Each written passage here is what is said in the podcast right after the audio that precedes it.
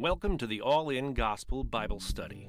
Each week, we move chapter by chapter through the Bible towards a comprehensive understanding of what the Bible teaches. All In Gospel is recorded live in White Bear Lake, Minnesota, featuring Dr. Seann Dikkers. You can support this broadcast by subscribing or donating at the allingospel.com website. All right, we're going to open up to Amos chapter 4. It's a small book. You'll find it in there somewhere. Use your table of contents if you need. It says, Hear this word that the Lord has spoken against you, O children of Israel, against the whole family, which I brought up from the land of Egypt, saying, You only have I known of all the families of the earth. Therefore I will punish you and all your iniquities. I love you, I'm going to punish you. Um, when we look at Amos chapter 3, we pick up, uh, it, it is different. It is a new start, it's a new prophecy. There are collected prophecies of Amos. So there's likely been time that's passed since chapters 1 and 2, and what we're going to see here in chapters 3 and 4. Um, hear this word that the Lord has spoken against you as an introductory sentence. It's kind of why they put the chapter break there. And it's referring to this northern kingdom uh, of Israel.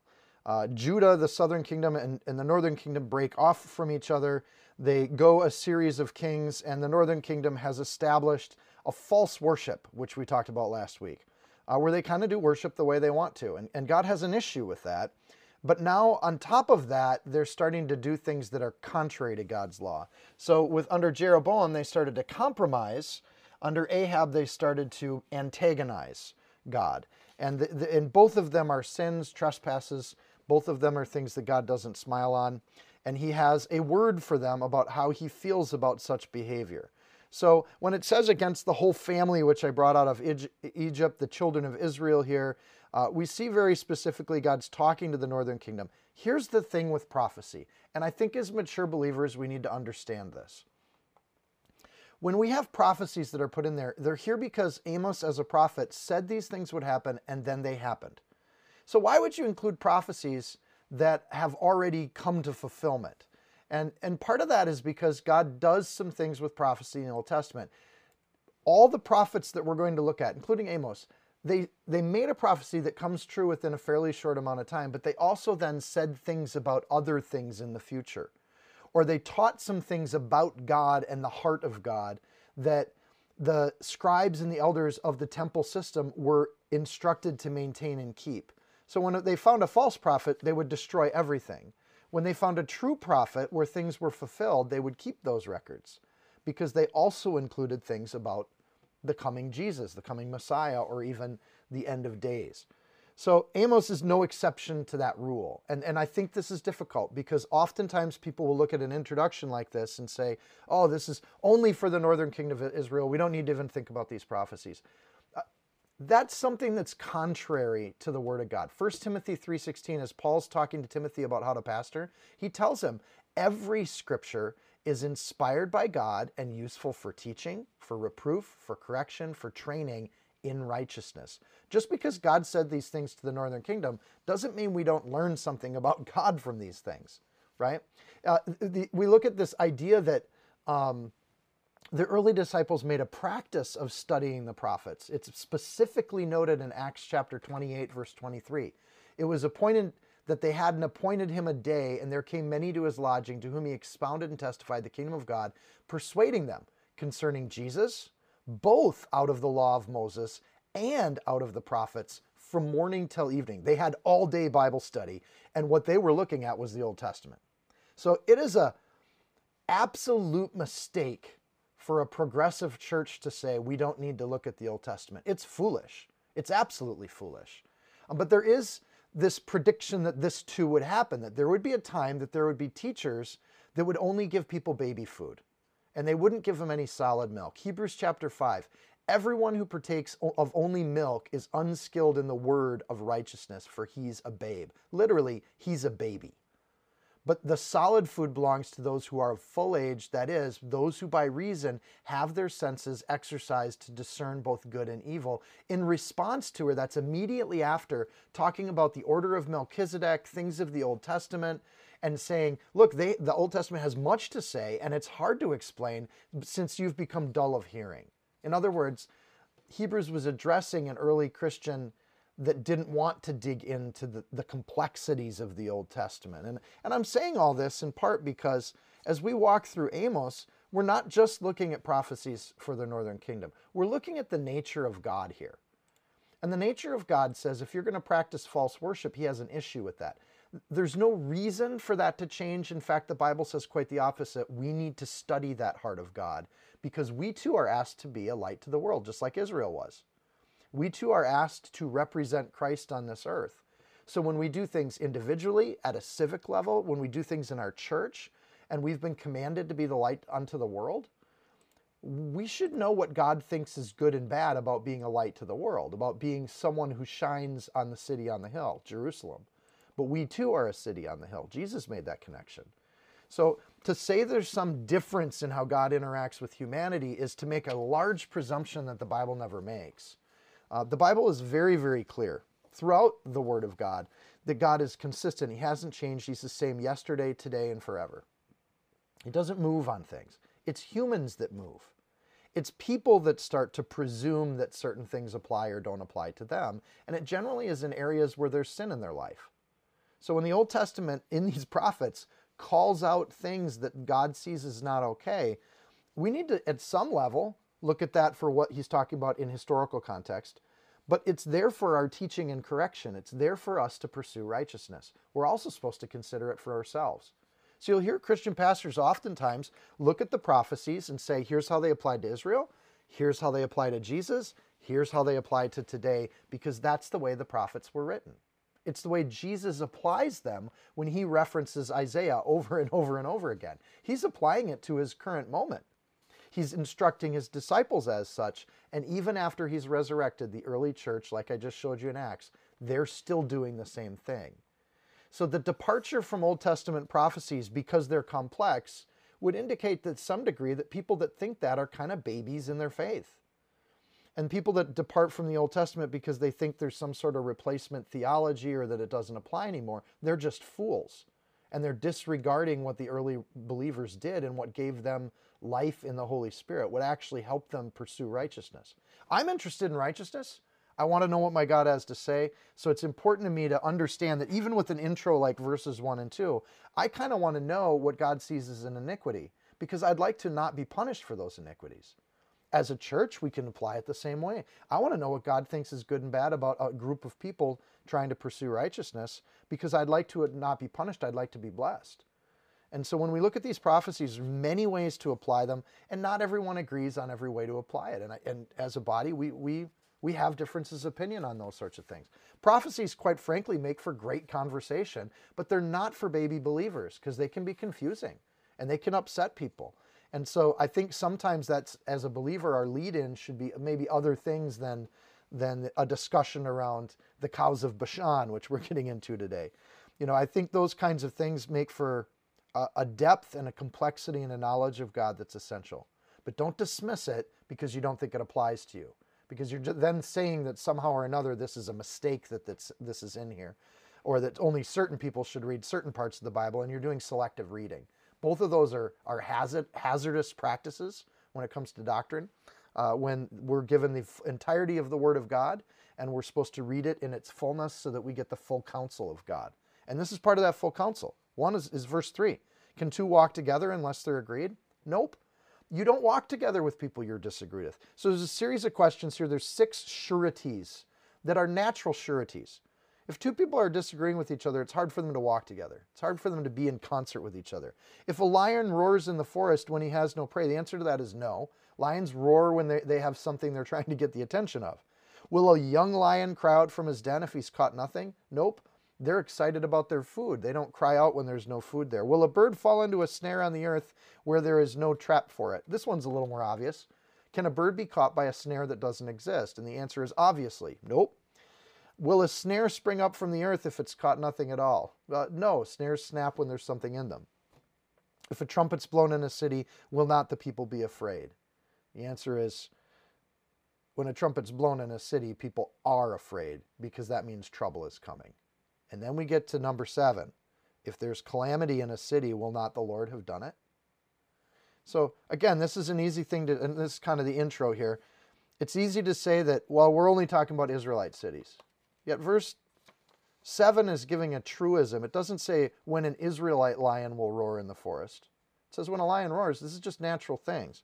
When there's calamity in the city, the Lord's active in something, and, and, and active in the sense that God allows trouble to give warnings, just like a lion roars to, to stun its prey, just like a snare traps when there's a bird in it. If there's something that's going to snare us in our life, God is goes to he loves us. He goes to the extent of blowing trumpets to let us know trouble is coming. And the point of the trumpets is so that the city reacts and responds to the trumpets. The point of the the snare springing is so that it catches something. If we have things in our life we need to catch, grab, be aware of, get prepared for, I want to know what those are. So there's a broad application to verses three through six here that I, I, I again I think are a caution against those that want to just relegate Amos to a certain period of time. There's truisms here, and it introduces and leads in with these truisms. And this is why pastors will often take prophecy and, and say, okay, well, how do we look today? And I'm going to do that tonight. What are some of these things that God doesn't like that may be existing in our culture, in our society? And that's kind of, that can be frustrating because as a, I think an immature believer, you, you want to just handle your own dealings. But to think about your society that you live in and say, like at some level, I need to respond to that, or I need to live in such a way that I understand what kind of culture I'm living in, that's an important part of the Christian walk. Especially Christians that are in leadership and have to make decisions about what direction the church is going to go, if we want to be involved or not involved in certain civic decisions that are getting made. Do we want to speak out or do we want to uh, do, do ministry and serve? And those decisions are decisions that need to be led by the Holy Spirit. So these readings are things that lead and guide people in those. Verse 7 Surely, we just went through verses 3 through 6 where there were sureties. there are things that are predictable, um, not an accident. and surely the Lord God does nothing unless he reveals it, his secret to his servants, the prophets. A lion has roared. Who will fear? The Lord has spoken, but who can prophesy? Uh, verse 7 and 8 are very clear. God doesn't bring judgment without warning. He's going to let his people know. And in this case, he's going to use the prophets to do it. And it's connecting the idea of the very real sense of what prophecy is to the reader. Where a lion roars, the people will fear. When God speaks, there will be prophets that respond. There won't necessarily be a northern Israel that fears these prophecies as they should, and thus the punishment's coming and it's going to come. And we see through history that God does act on these things. And he does move on these things. He won't tolerate evil forever. There's an end to it. And, and many people call that justice, righteousness. But God doesn't do things in secret. He's in the open. Everything he's done in the open. When Israel took the covenant, it was all the people that took the covenant with Moses, all the people that agreed with Solomon when they established the temple. All the people were on on those things. When Jesus rose from the dead, all the people were involved in the crucifixion. All the people knew that the tomb was empty. The empty tomb wasn't even really contradicted in the early church. It took, it took generations for it to be contradicted. God doesn't do things in secret, He does things in public. So when Ahab takes over as king, God sends Elijah, then Elisha, then Jonah, now Amos. There's this sequence of prophets that have been ever present in the ears of the kings, convicting them, asking them to repent and change. And then, and I'll say, as today, there's people that ignore the prophets. And they ignore it primarily because they don't like what the prophets have to say.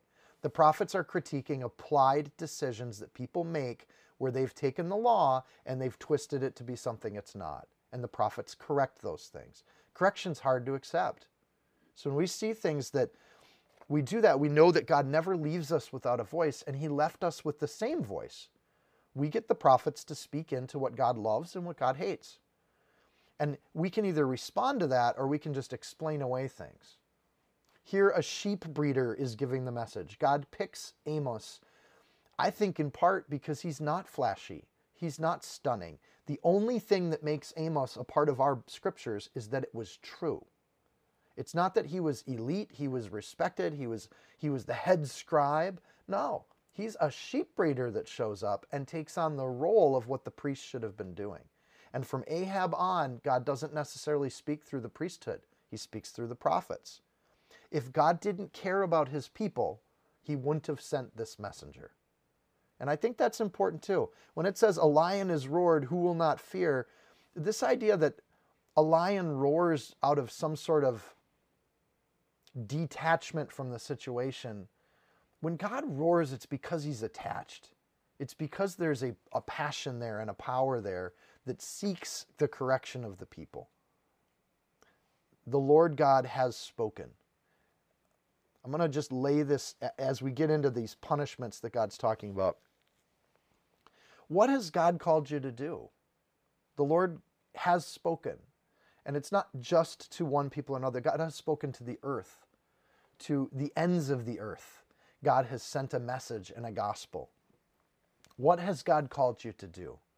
And there's a natural existence. Like if people, um, you know, if societies and groups of people live in sin, there's a natural consequence to that sin. I think we're going to see in some of these passages hints that there's also a supernatural emphasis that God can put on some of those situations. A corrupt society is going to collapse. And that doesn't necessarily need God's involvement. But as believers, we always ask in every one of these situations, in every one of these kinds of things, is the Lord in it or not? And here's the thing if the Lord's in it, then we're, we're awake, we're aware, we're beholding, we're doing what God's commanded us. We have watched and we've prayed. If God's not in it, I don't think He's going to hold us accountable for, give, for looking for Him in the first place. And so I think this is the thing where Christians kind of argue about prophecy sometimes is the degree to which God is interacting in human history or, or God is not. And quite frankly, as long as we're looking for God, I don't think there's a wrong answer to that question.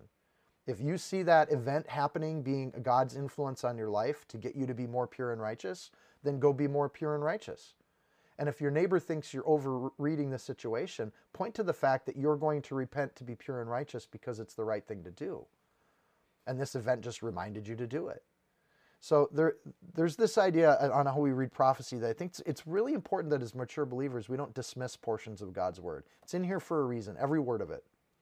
And we need to understand it and hear it and not run from it or not dismiss it. Verse 9 says, Proclaim in the palaces of Ashdod, that's the Philistines, and the palaces of the land of Egypt, and say, Assemble on the mountains of Samaria.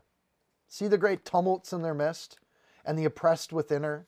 For they do not know to do right, says the Lord, who store up violence and robbery in their palaces. This is interesting. In any courtroom, according to Jewish law, according to God's law, needs to be two witnesses. So, in God calling Ashdod and Egypt as the witnesses, he's calling two Gentile nations to come look at Israel. Come look at what's over here. So, we've already involved non Israelites in this situation. We've got two witnesses. This is a language of nations, or a, a courtroom of nations, um, and they're using the language of the courts. Even by Gentile standards, God's expecting them to see things happening in Israel that even the Gentiles think is not okay. And he names those things. They store up violence and robbery in their palaces. They don't know what is right.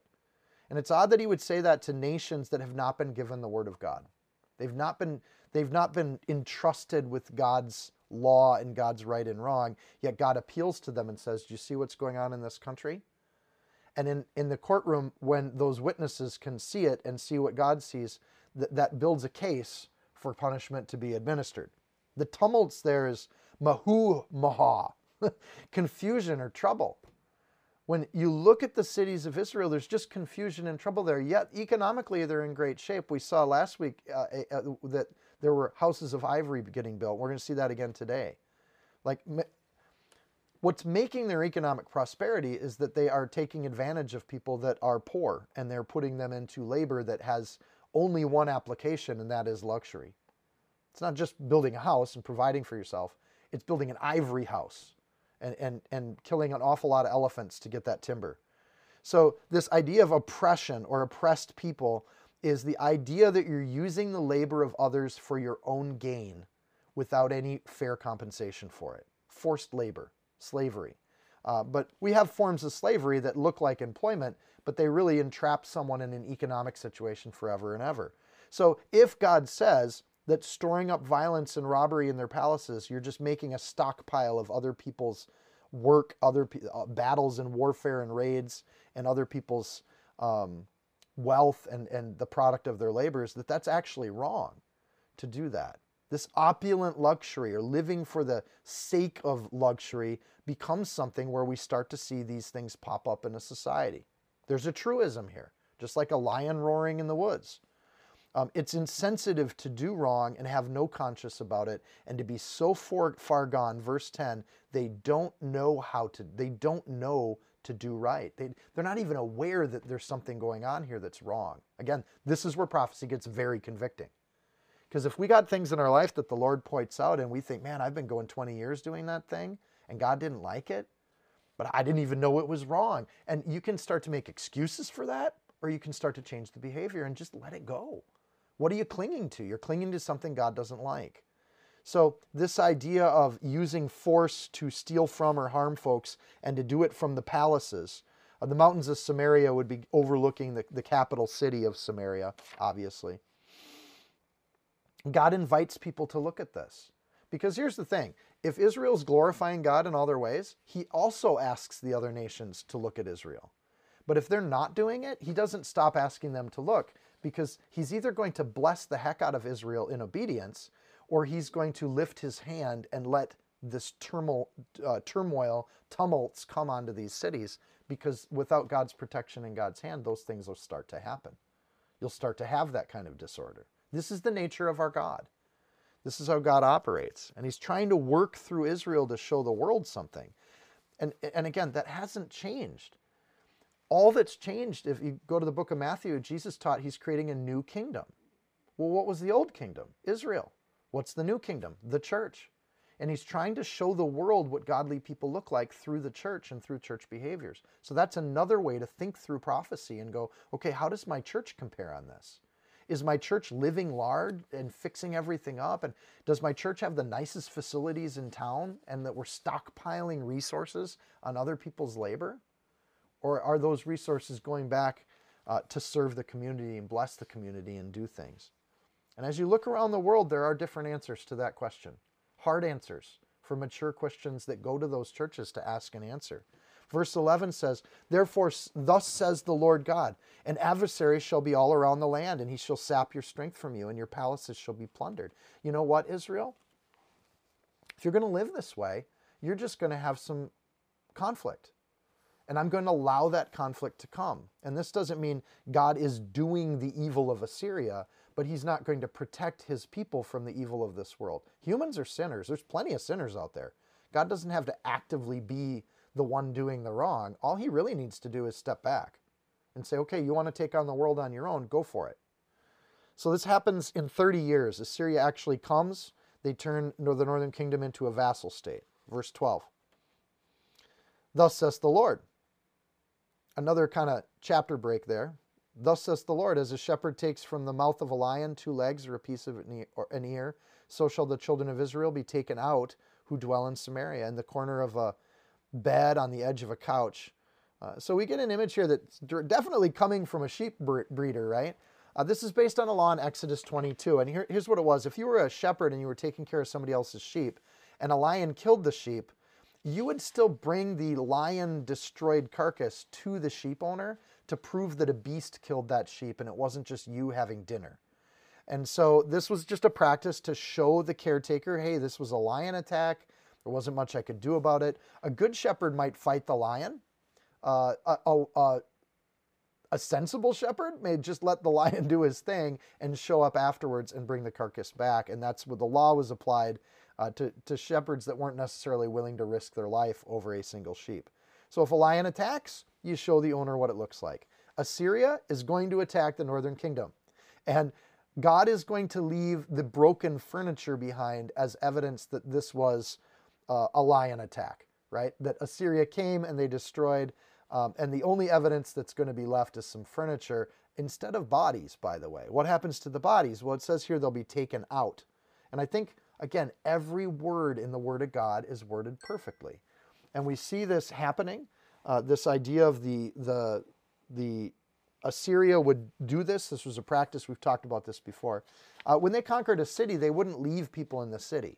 They would tie them up, and the way they tied them up is they'd have a big long chain, and then they would put fish hooks on that chain and they would fish hook the human being through their lip, through their nose, or through their ear, and then they would haul them by head uh, out of the country and they would march sometimes for weeks or months. A lot of people died in those marches, but the point was to relocate the people elsewhere in the empire. So they would take a city like Samaria and instead of keeping them together where they could revolt, they would split them up and spread them out through the empire and hope that they would blend in and become Assyrians. They were taken out. So this idea that that fancy furniture they had is all that's going to be left to prove that they actually existed at some point is, is what God's saying here. And then um, verse 13 Hear and testify against the house of Jacob, says the Lord God, the God of hosts. In the passage, directly in context, he's talking to the Philistines and the Egyptians. I want you to see what I'm going to do to Israel so that you can testify what God does to discipline his people. But again, I don't think there's any reason for us to not also be reading this account and then reading the book of Kings and seeing what happens and making that connection that God did in fact follow through this. We too can hear and testify that this is what happens. When God says he's going to do a thing, he does a thing, which makes us go read what he says he's going to do. One more thing, uh, one more piece of evidence that God's at work is verse 14. In that in that day I punish Israel for all their transgressions, I will also visit destruction on the altars of Bethel. And the horns of the altar shall be cut off and fall to the ground. In other words, when this all happens, I'm going to break that altar. This happens.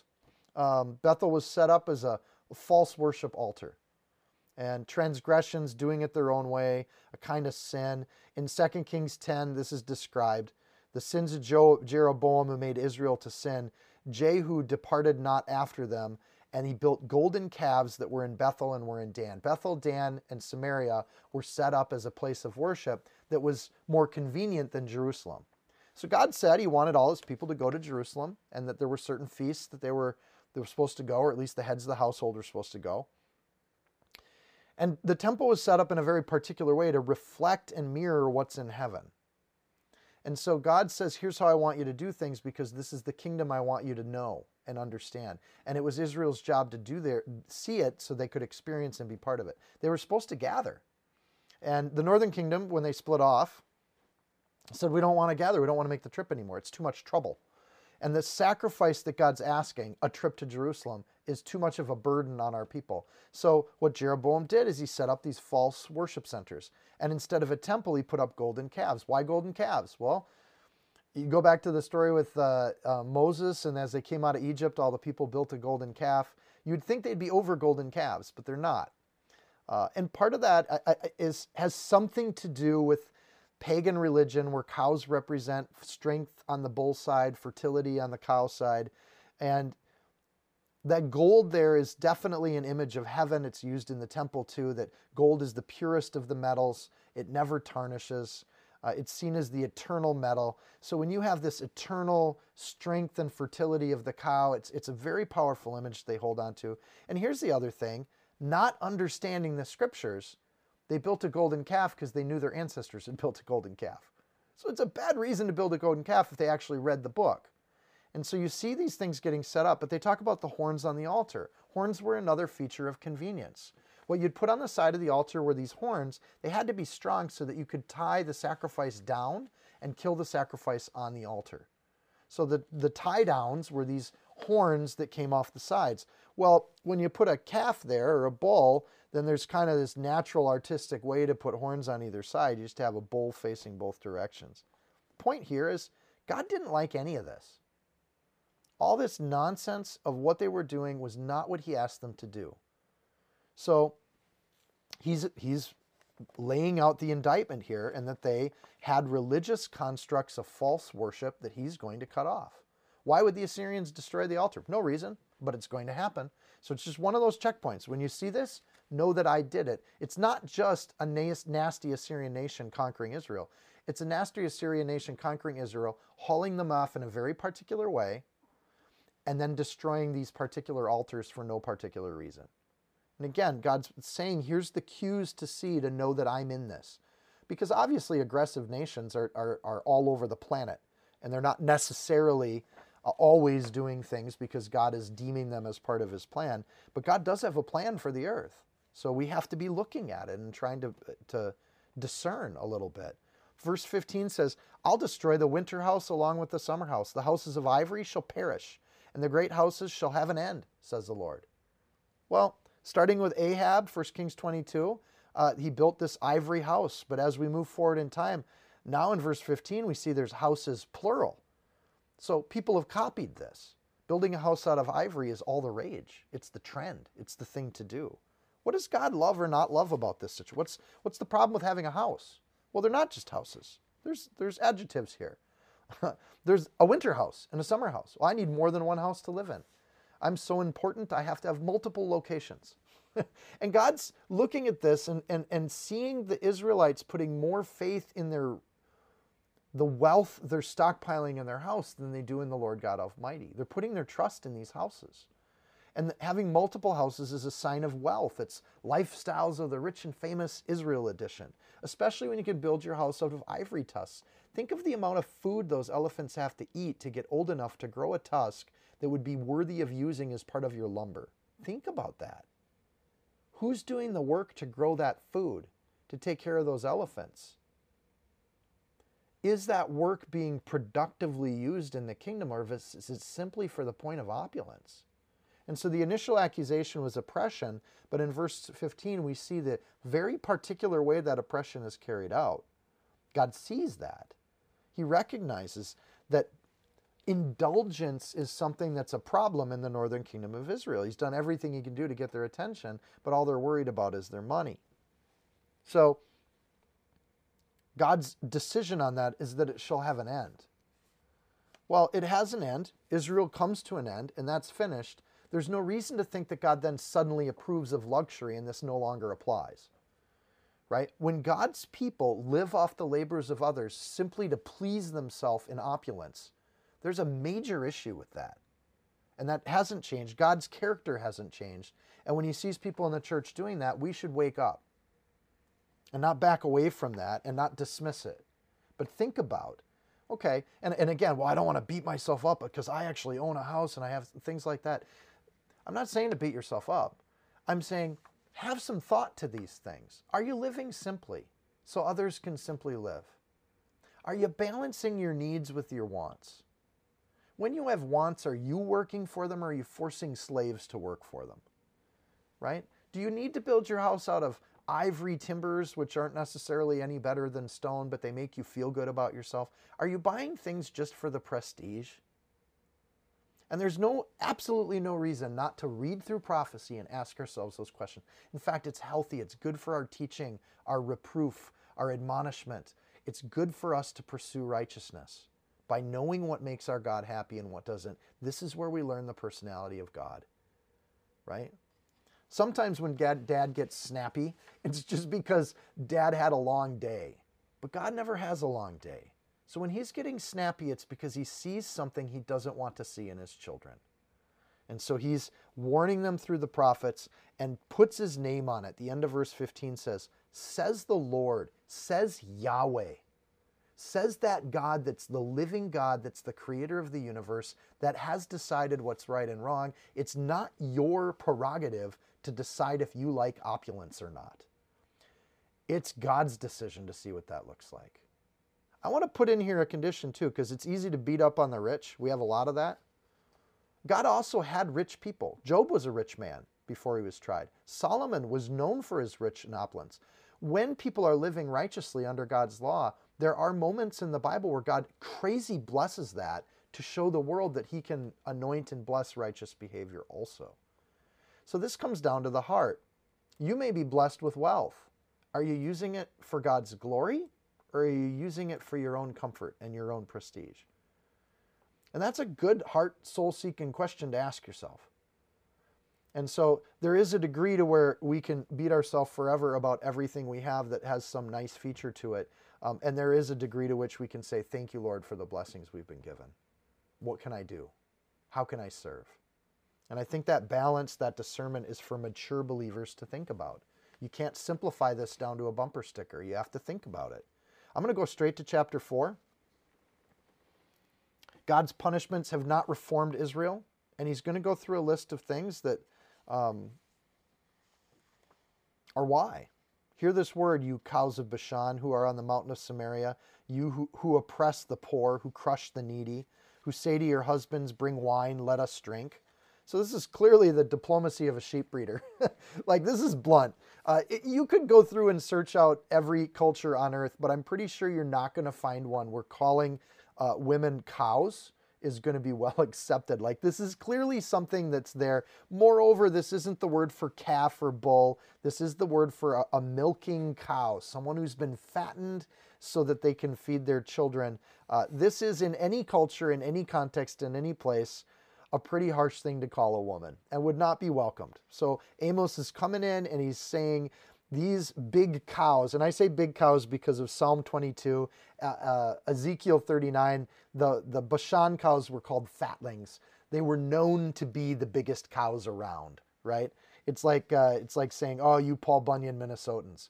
When he says you cows of Bashan, he's calling them very big, fat, healthy sized women. Uh, and there are cultures where a, a, robust woman was seen as the more attractive woman. Uh, that's not the case in this passage. He's calling them cows. It should, you should hear it exactly like it's being read. The accusation here is sloth. There's an oppression that's happening because you don't want to do your own work. And you're happy to sit around and live that idle life of luxury while other people work on your behalf. Being on the mountain is an indication that they're in the city of Samaria. On the mountain would be the highest places in the city. In the ancient world, the highest places were where the rich people lived. This is, he's pointing the finger at the rich women of Israel who oppress the poor, who crush the needy. Well, how are the women doing the crushing? Isn't it their husbands out being the slave labor drivers? Well, it's the women asking for things. Bring me wine, let us drink. It's the women that want to have big, luxurious parties. Well, somebody has to do the work to make that party happen. So they gather people to themselves, they indebt those people to themselves, they enslave those people. And this extravagance is a sign of worldly success on the flesh, but to God, it's just a sign of cruelty. It's a sign of making yourself comfortable while you make other people do all your work. So the demands that they have become a burden. So we joke about this sometimes, right? That we, you know, when you say a happy wife is a happy life, or the correct thing to say to your wife is to say, Yes, dear, right away, dear. Um, God doesn't think that's so cute. when you have wives that take advantage of a husband's desire to please them in order to oppress others and live beyond their means, uh, God is accusing the women of northern Israel of doing exactly that. Um, are there spots today where we have women that take care of their own needs before the needs of their family and before doing the work that God's given them. I was really sad to look at uh, a rising industry right now as big alcohol is seeing that the culture has decidedly um, made the decision that drunk dads are a bad thing. So, what does big alcohol do? Do they get out of the business and just quit? Nope. They invest $253 billion in, an, in a very unique ad campaign to convince 30 to 40 year old women that drinking is good. and they are just going for a new market. We've seen a dramatic increase in women in the last 20 years due to this campaign, uh, where they have not just advertised with commercials on TV, they've tried to use social media. So they've created movies like Bad Moms. They've created, they've gotten pop stars like Kelly Clarkson to say that they love their wine and wine is necessary, especially as a young mom that I need my wine. And the wine is kind of this lux- luxury or this treat that they can give themselves. And I don't think it's I you know I, I don't think it's coincidental that that you know bring wine let us drink. There's this idea that you, there's things they should be doing with their day, Proverbs 31, but what they're doing is they just want to sit around and have a glass of wine to just treat themselves a little bit. And there's kickback against this. There's medical articles showing like this trend is not good. It's bad for fam. It's just as bad for a family when a mom becomes an alcoholic as when a dad becomes an alcoholic. They're both entirely destructive because alcoholics are the number one category. They're a number one category carcinogen. They're extremely addictive. They cause people to kick responsibilities down the road and they cause people to detach from the people around them on behalf of selfishness.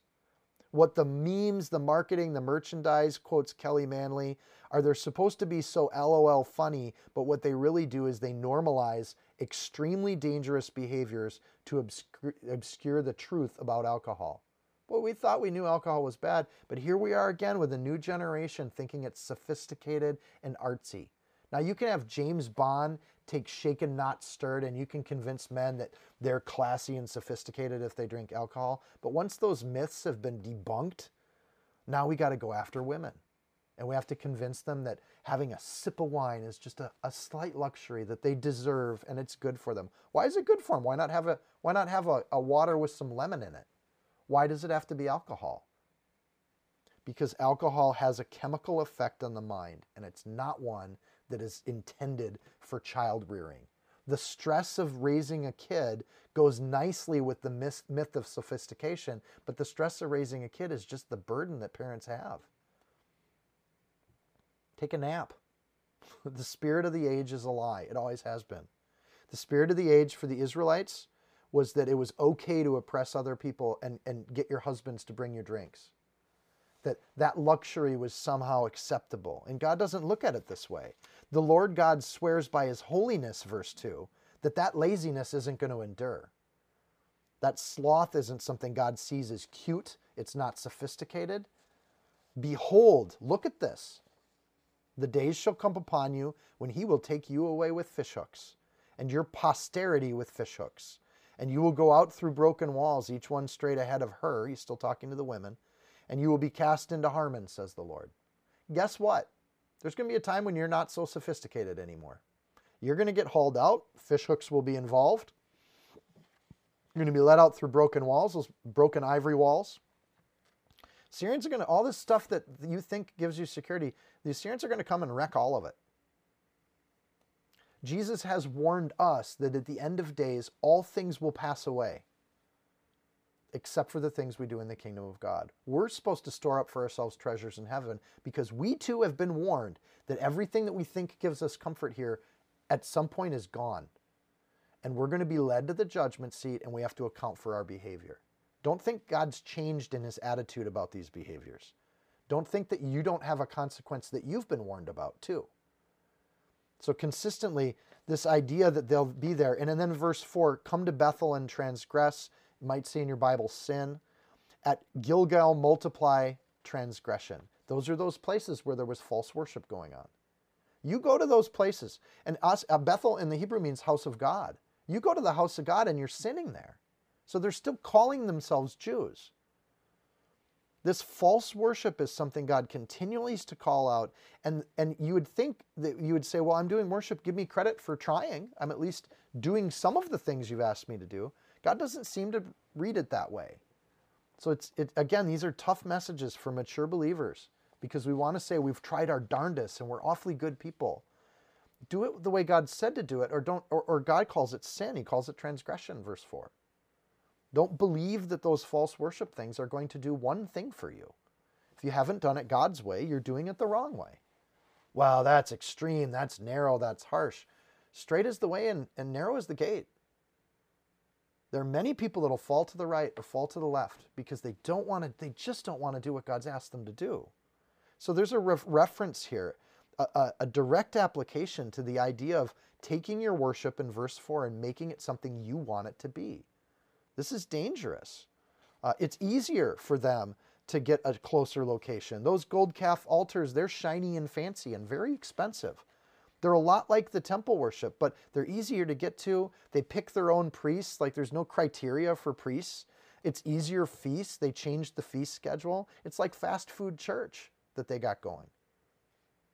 These rival centers of worship were set up in these cities, and here's what God says bring your sacrifices every morning your tithes every three days. That's an exaggeration. The, the, requirement of sacrifices was every three years, Deuteronomy 14 28. At the end of three years, you shall bring forth all the tithe of your increase. That's because these were herdsmen and, and agriculture people. A sheep breeder would know that. Every three years was almost like a holiday. Like this is this is tithe season. We got to separate the sheep. It was a lot of work. So Amos is bringing in that experience, but he says you can bring in your sacrifices every day. You can go through all that work on a daily basis. You can bring your tithes in every three days. They're not worth anything to God. You can do it your way and do it 20 times harder, but God's not even looking at it because you're not doing it His way. Boy, I hear that. I hear that all the time. I, you know, as somebody loves the Lord, I want to do everything I can for the Lord, but I can be spinning my wheels and working hard and breaking a sweat doing things for the kingdom. But if I'm not doing what God's asked me to do, there's no relationship with the Holy Spirit. I'm just doing my thing. And God calls it that. He understands what that is. You can, you can worship a hundred times harder than a simple act of faith. And God sees that simple act as far more valuable, far more precious. A heart given to Him is worth everything. A heart given to our own ways is just worthless. It's amazing how many Christians want to, well, I'll read verse 5 offer a sacrifice of thanksgiving with leaven. leaven. They want to go to church, but they want to hold on to their sin. Leaven is an image of sin throughout the Bible. It puffs up the bread and puts gas and air inside something that has substance. It puts nothing inside of something. And sin is exactly that. It's activity, but it's just nothing activity. It's vain or empty activity. It's activity that misses the mark. The literal word for the mean the literal meaning of the word sin is to miss the mark. So you can have action in your life that looks something like faith-based practices, you can call it church. Israel's definitely calling it Judaism. But those things are of nothing. And listen, you can offer a sacrifice of thanksgiving with leaven. You can proclaim and announce the free will offerings. For this you love, you children of Israel. Not children of God, children of Israel, says the Lord God. For this you love. They actually like it. And I think that's one of those things. Has God changed? Nope. Have we been asked to worship? Yep. Have we been told how to worship? Yes. How does God feel about it when we make up our own practices around worship? For this you loved. The flesh loves form without substance. A great piece of freshly baked leaven filled bread, it's tasty, but that's not the point. They ate unleavened bread because there was a, a symbol or a message there was something to be learned. So I can go into a church. I've done this, you guys. Like, I'm going to confess, I've done this. I've been there. Steph and I would go to churches and we would assess them. Like, I could have made up a rating scale on various things. How are the greeters? Is the coffee bar sufficient? Are the decorations cool and updated? You know, because if they're not updated, these people just don't care. Um, is the music something I can enter into worship on? Is it something that blesses my heart? Do I, do I like the life tips that the pastor gives me? Are they things that actually are applicable? Um, how do I like the fancy cow altar that they have up at Bethel? You know, or or or do they have good Wi-Fi at this church? Um, or most importantly of all, especially in Minnesota, are these people done by Vikings time? And can I get to my sporting events in a reasonable amount of time? Because I don't want to spend too long at a church. There's just too many eyes in that process, right? It isn't about me. It's not about the leaven. It's not about the things I want, the empty things. It's about honoring God the way God's asked to be honored. So it's feelings. Feelings are not a good way to determine what's going on in your kingdom. Israel, not a good way to determine if Bethel and Dan and Gilgal, if these things are doing it right, because you're doing it based on what you prefer.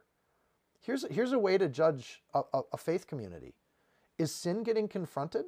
Are there prophets? Are we reading the prophets? Is repentance getting made? And is God getting the glory? And I, I honestly think that idea of when we weigh our worship by our level of obedience instead of our level of preference, we're making much more mature decisions in our faith. When we, weigh, when we weigh our worship by relationship with God, and whether or not our relationship is growing and bearing fruit or if it's staying stagnant for 30 years, that's a major thing to consider.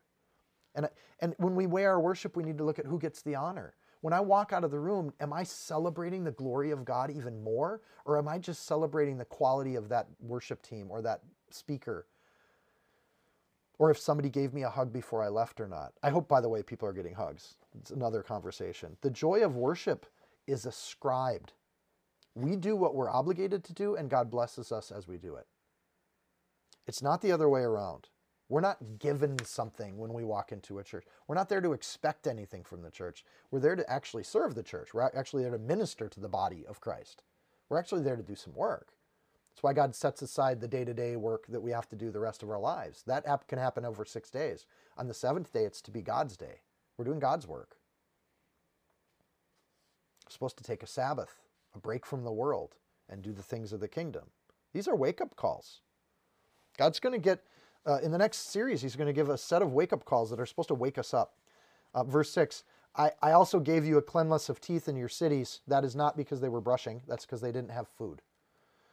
You had a lack of bread in all your places, yet you have not returned to me, says the Lord. So this is a pretty lean one. There's just less food around, right? Food costs a little more money.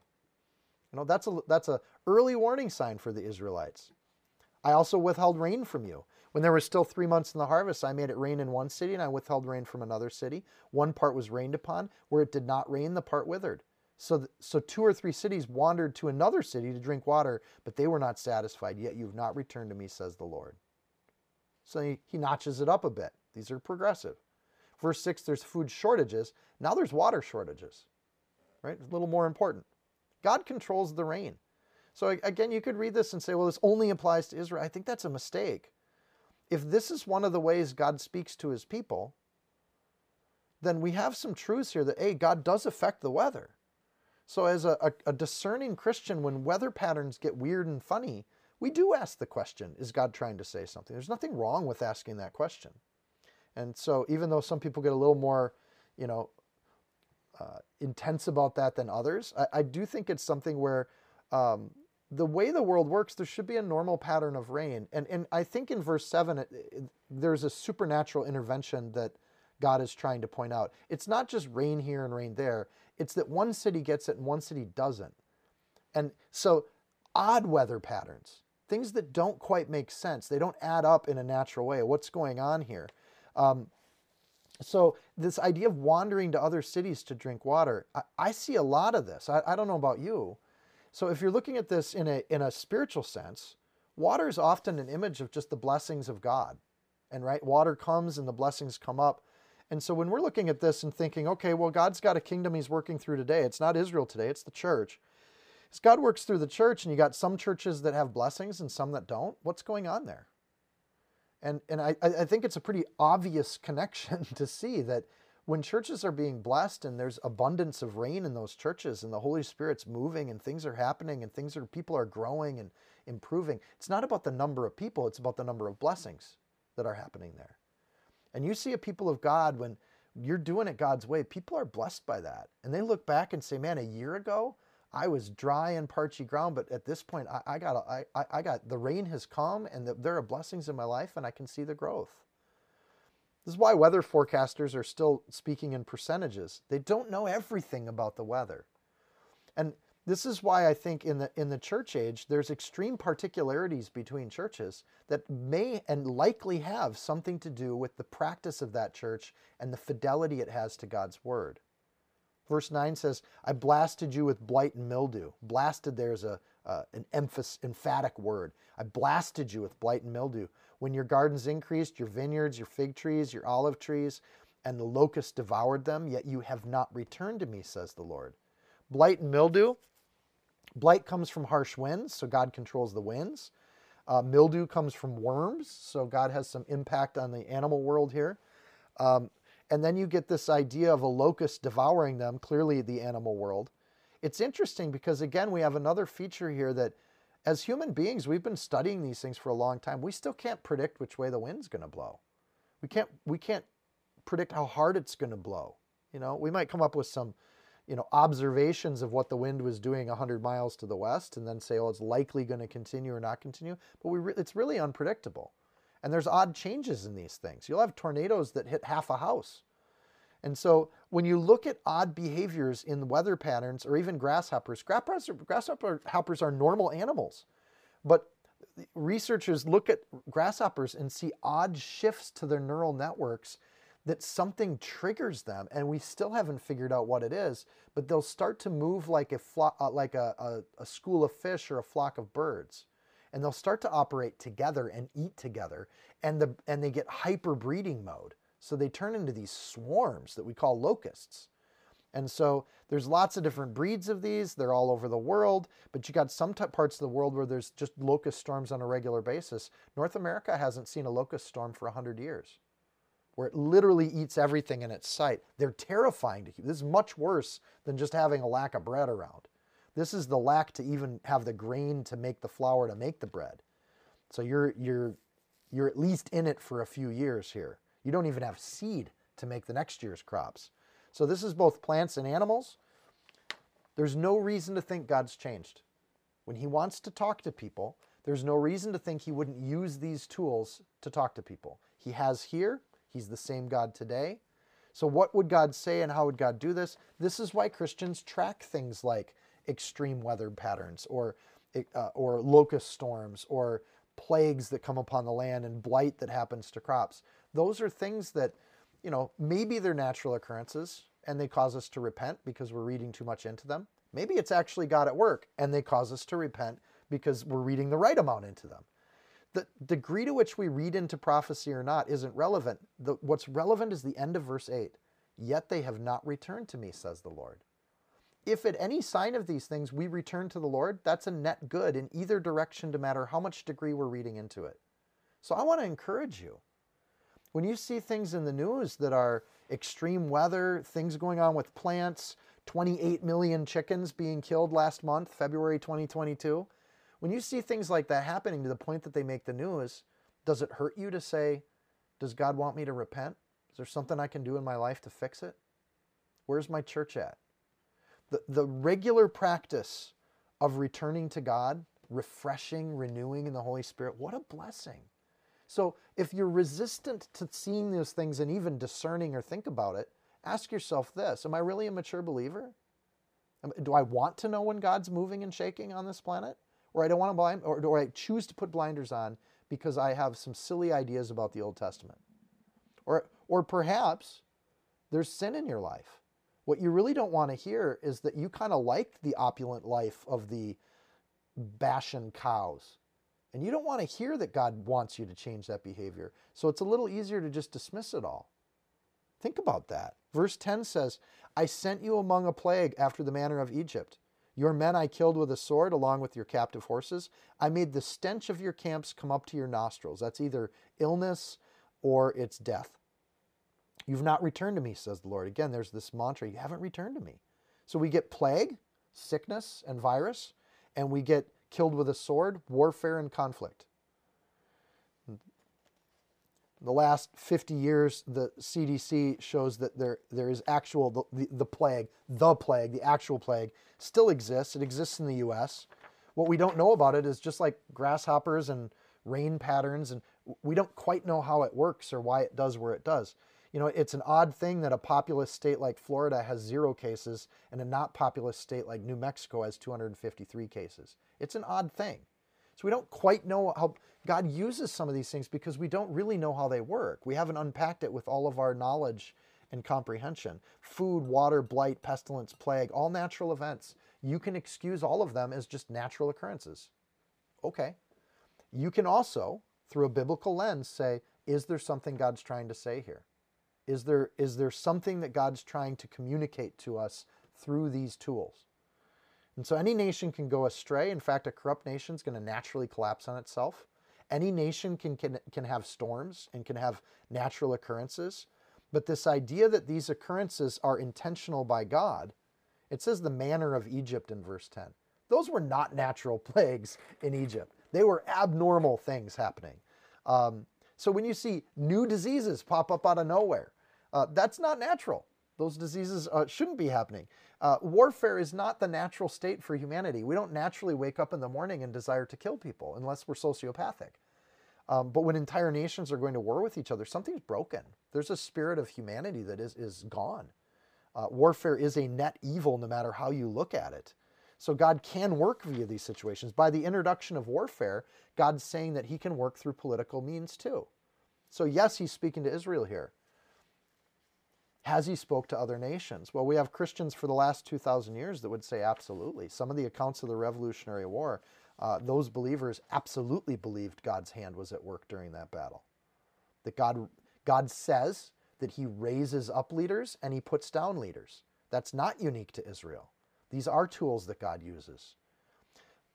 Verse 11 specifically, I overthrew some of you as God overthrew Sodom and Gomorrah. Sodom and Gomorrah were not Israelite, they weren't the northern nation. So God's making the point here that I do these things, and there's no reason to think he, does, he has stopped doing these things. As you were like a firebrand plucked from the burning, yet you have not returned to me. The whole point is to return to the Lord, says the Lord. We know that kings last long and short periods of time. We've read through the book of Kings. We know that the book of Kings has some connection. The reason they're telling you how long they were in office there um, has some connection to their holy, their righteousness, the degree to which they held to God's word. We know that Sodom and Gomorrah were sinful cities. It, that was the reason God destroyed them. They were so full of abandon for their own way of life, so dedicated to cruelness and selfishness, sexual aberrations, that God gives them a reminder that in history He has destroyed cities. And He's telling the, Israel right now, He's saying, I've just done this before. I'm, I can do this again. There's no reason to think He wouldn't have this in our Bibles so that we can read it, witness it, and hear the exact same message. He did this to the northern kingdom. He can do it to us. Judah, Judah read it that way. Hezekiah read it that way. Look what they did to the northern kingdom. We better repent. So Hezekiah, Josiah, they did everything they could do to repent their country. So there are people that read this after its first fulfillment and they read it that way, and that's a biblical account. I'm going to encourage us to read it the same way. God has done this, He's done it again. He did it again with Judah, and He can continue to do this sort of thing because He loves us. So when we see these kinds of things happen, we should repent. Great revival after World War I. Great revival after uh, the, the, the Vietnam War. We just saw a movie about it. Great revivals happen after these periods where people do see it as a warning. They do see the meaninglessness and the evil of war. It's an extreme intervention by God to do that. But those conflicts and those wars should lead us to return to Him, says the Lord. That's an eternal message. Return to me. Jesus says to be repent and be saved. At an individual level, are there wars in your life? Is the rain falling on your life? Are you happy? Are you blessed? Do you wake up in the morning with shame or a sense of righteousness and purity? But I tell you, it's way better to wake up in the morning with a pure heart than it is with a shameful heart. I, at some point as a believer, we get sick of living with at war with everything. We just get tired of it. Lord, I want peace. I want, I want your reign to, to reign on my city.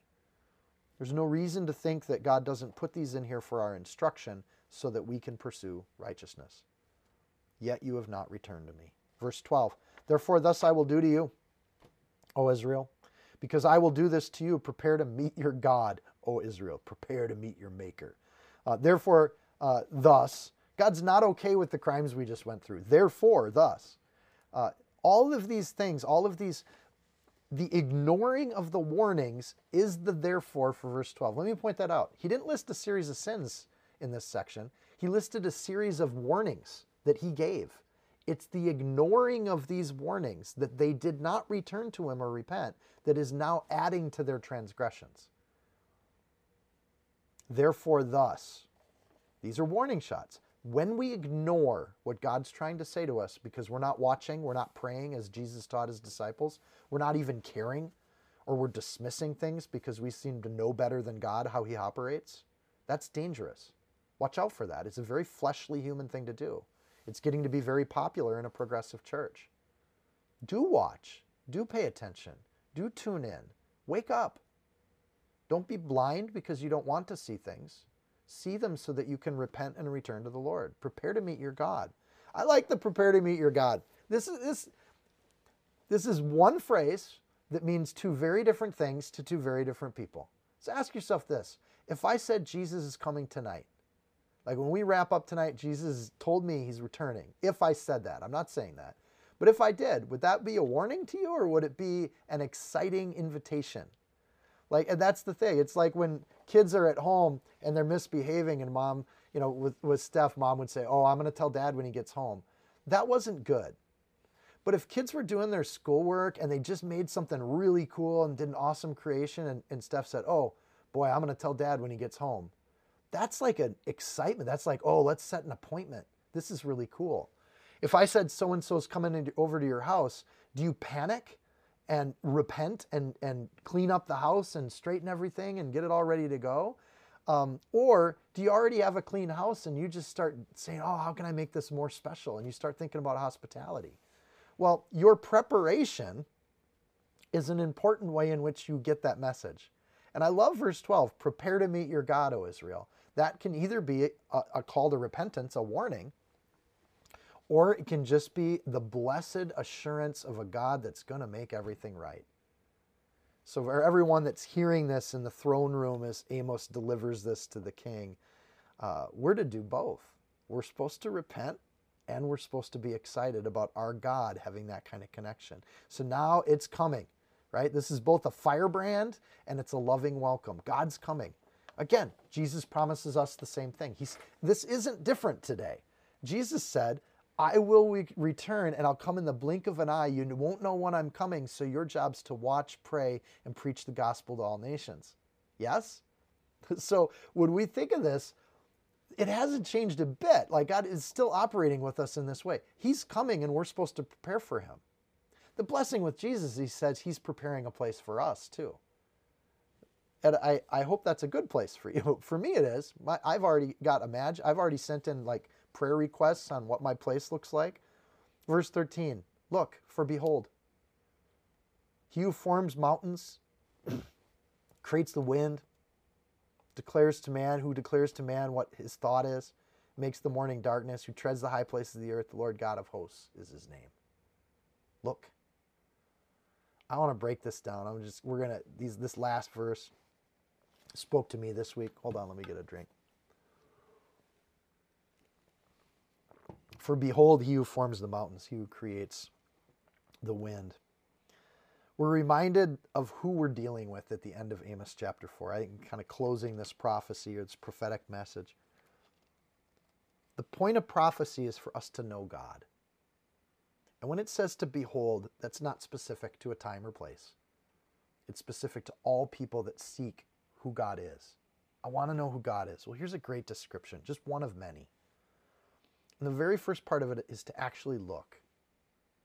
That's what kind of why I emphasize that point tonight. When we say we don't want to look at prophecies or we're not interested in prophecies, are you interested in God or not? I'm just going to be really blunt with y'all. Do you care what God thinks or don't you? Are you trying to make excuses to protect your filthy sin? Or are you trying to find ways to get rid of it and dump it? What are you clinging to? What are you holding on to? If God doesn't like it, throw it. Don't just don't just make excuses or minimize how much of it you take in. Screw that. Get rid of it. Get it out the window, out the door, out of your life. And then watch the rain fall. Watch the blessings come. God, I struggle. I need it because I have so many struggles. And like, you know what? Maybe the struggles are because you need it so much. Maybe you're thinking of this in the wrong order. Look, verse 13. Behold, Open your eyes and see the God that's right in front of you, that acts in history, that moves in things. He did back with Sodom and Gomorrah, he did with Israel, he did with Judah, he did with the, the Mosaic system itself was taken down. Jesus said, I'll take that mountain and move it. The temple comes down just like Jesus said it would. And now we have the similar sets of commands in the church age Jesus is coming back. We're supposed to prepare to meet him, yet you got Christians doing all the wrong things and making excuses for it, just like they did here. This is absolutely applicable. And the God has not changed. Verse 13 is to look at the God that said these things. Which God are we dealing with here? Are we dealing with our special buddy, Jesus friend? Or are we dealing with the God who formed the mountains, who created the winds, are we dealing with an all powerful God who is not to be trifled with, not to be toyed with? There's a truth here. And it's truth that gets lost in human extrapolation on, on religion and theology. Humans that get lost in the weeds of theory and theology. You're dealing with an almighty God that's given you a really simple instruction. You don't need one theology book to know that. You're supposed to prepare to meet your God. And if you're not ready to meet your God, you got some business to do.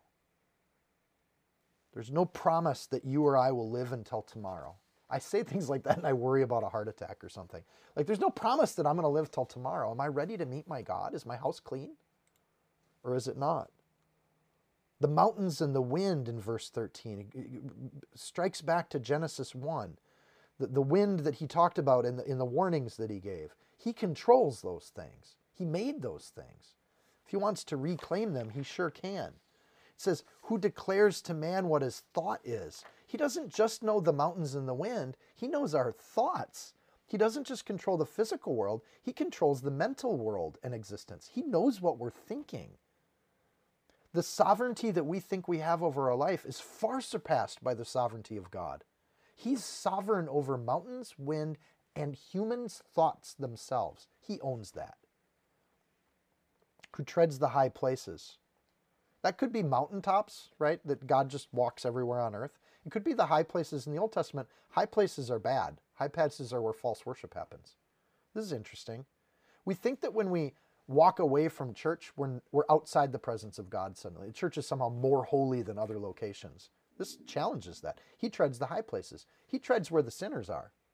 Because everything's under his domain. When sin happens, it's always in front of his face. The, the word in the Hebrew is panim. It always happens in front of his face. So he's in the strip clubs. He's in the sports arenas. He's in the college classrooms. He's in your basement. He's in the garage. He's, he's watching what you watch on TV. He sees it all. This is where prophecy's hard. We don't like to be reminded that he, that he declares to man what his thought is, that he can tell us what we're thinking. It's how we recognize who God is, by the way.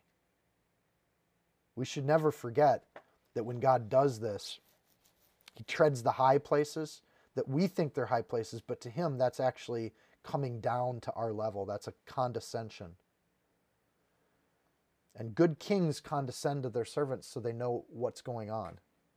Good kings will meet people where they're at, but they're clearly in authority over them. We've taken the word condescension, we've made it a bad thing, we've made it a negative thing. I don't like to be condescended to, but that's because I think I'm so great. Children don't being don't mind being told things because they recognize their parents are in charge, at least at a, at a young age, right? This is an active God. God in this verse forms, creates, declares, makes, treads. Wait, this God walks? This is a sheep breeder talking about a God that he knows. The God he knows formed it, created it, declares things, makes things, and he walks. What's his name? Well, we're in the Old Testament. We don't get the name yet. So we get this the Lord God of hosts is his name. So we get a descriptor uh, Jehovah Elohim Savasem. We get a descriptor, a great descriptor. It's the same descriptor that God gave with David. 2 Samuel 5.10. Uh, David's God was the God of hosts, you know, and it's the same one that Elijah was pining for when he was hiding in a cave. He wanted the God of hosts to come in, 1 Kings 19.10. God of hosts is an established term or moniker that God's given himself. He repeats it through Amos generations later to remind them that he's been with them through history. So uh, I love the fact we don't get the name of Jesus till Matthew 1. So you could just dismiss that this God just isn't the same God that Jesus is. You could just walk away from that. I'm going to encourage you not to do that. God's God, whether or not he's incarnate, whether or not he happens to be treading at the moment or if he's creating, he's still God.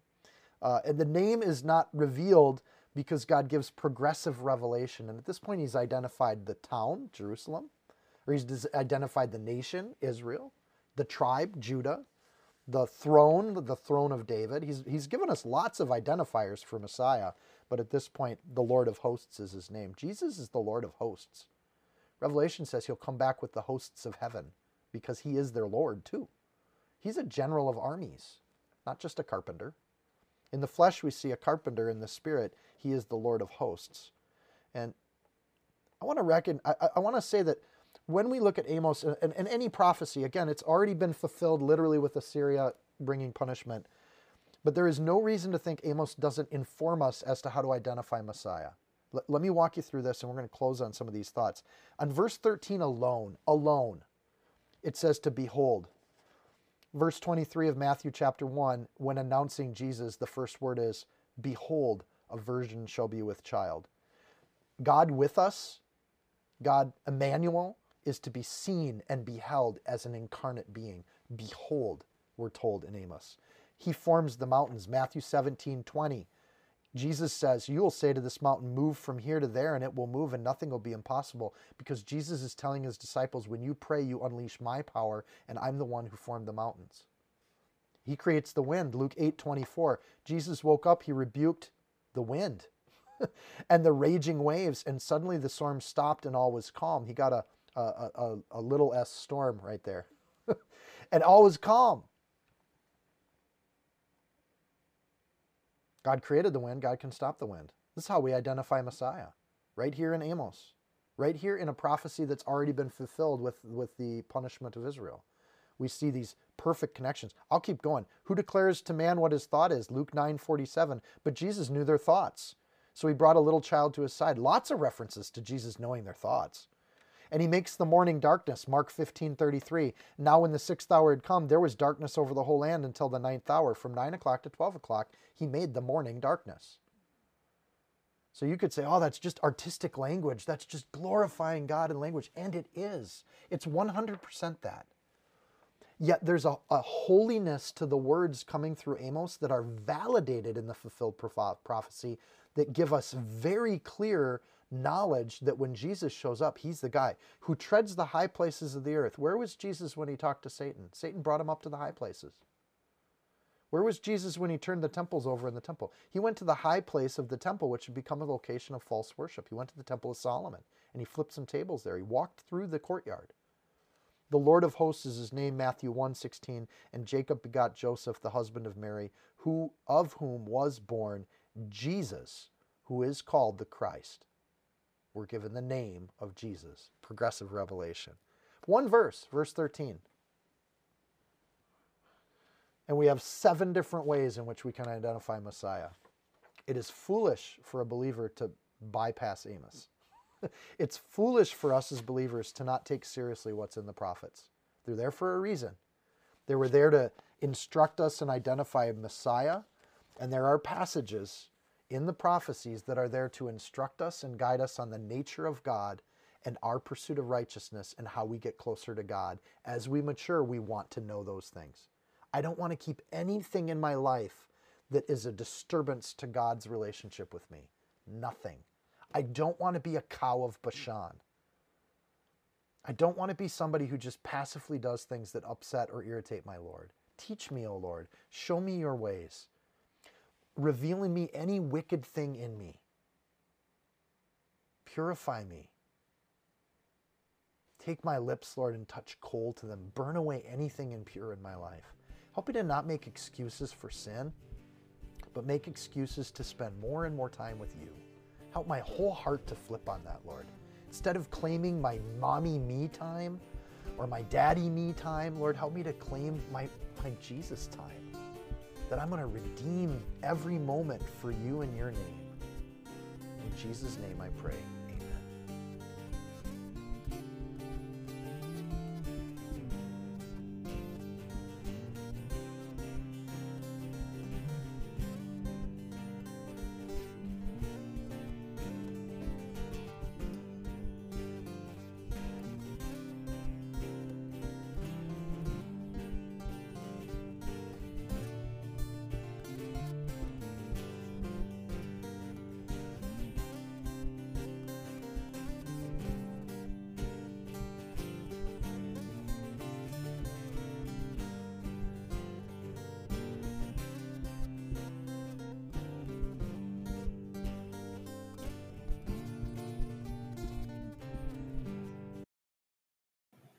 If you found this teaching helpful, insightful, you can support this podcast by sharing it with a friend.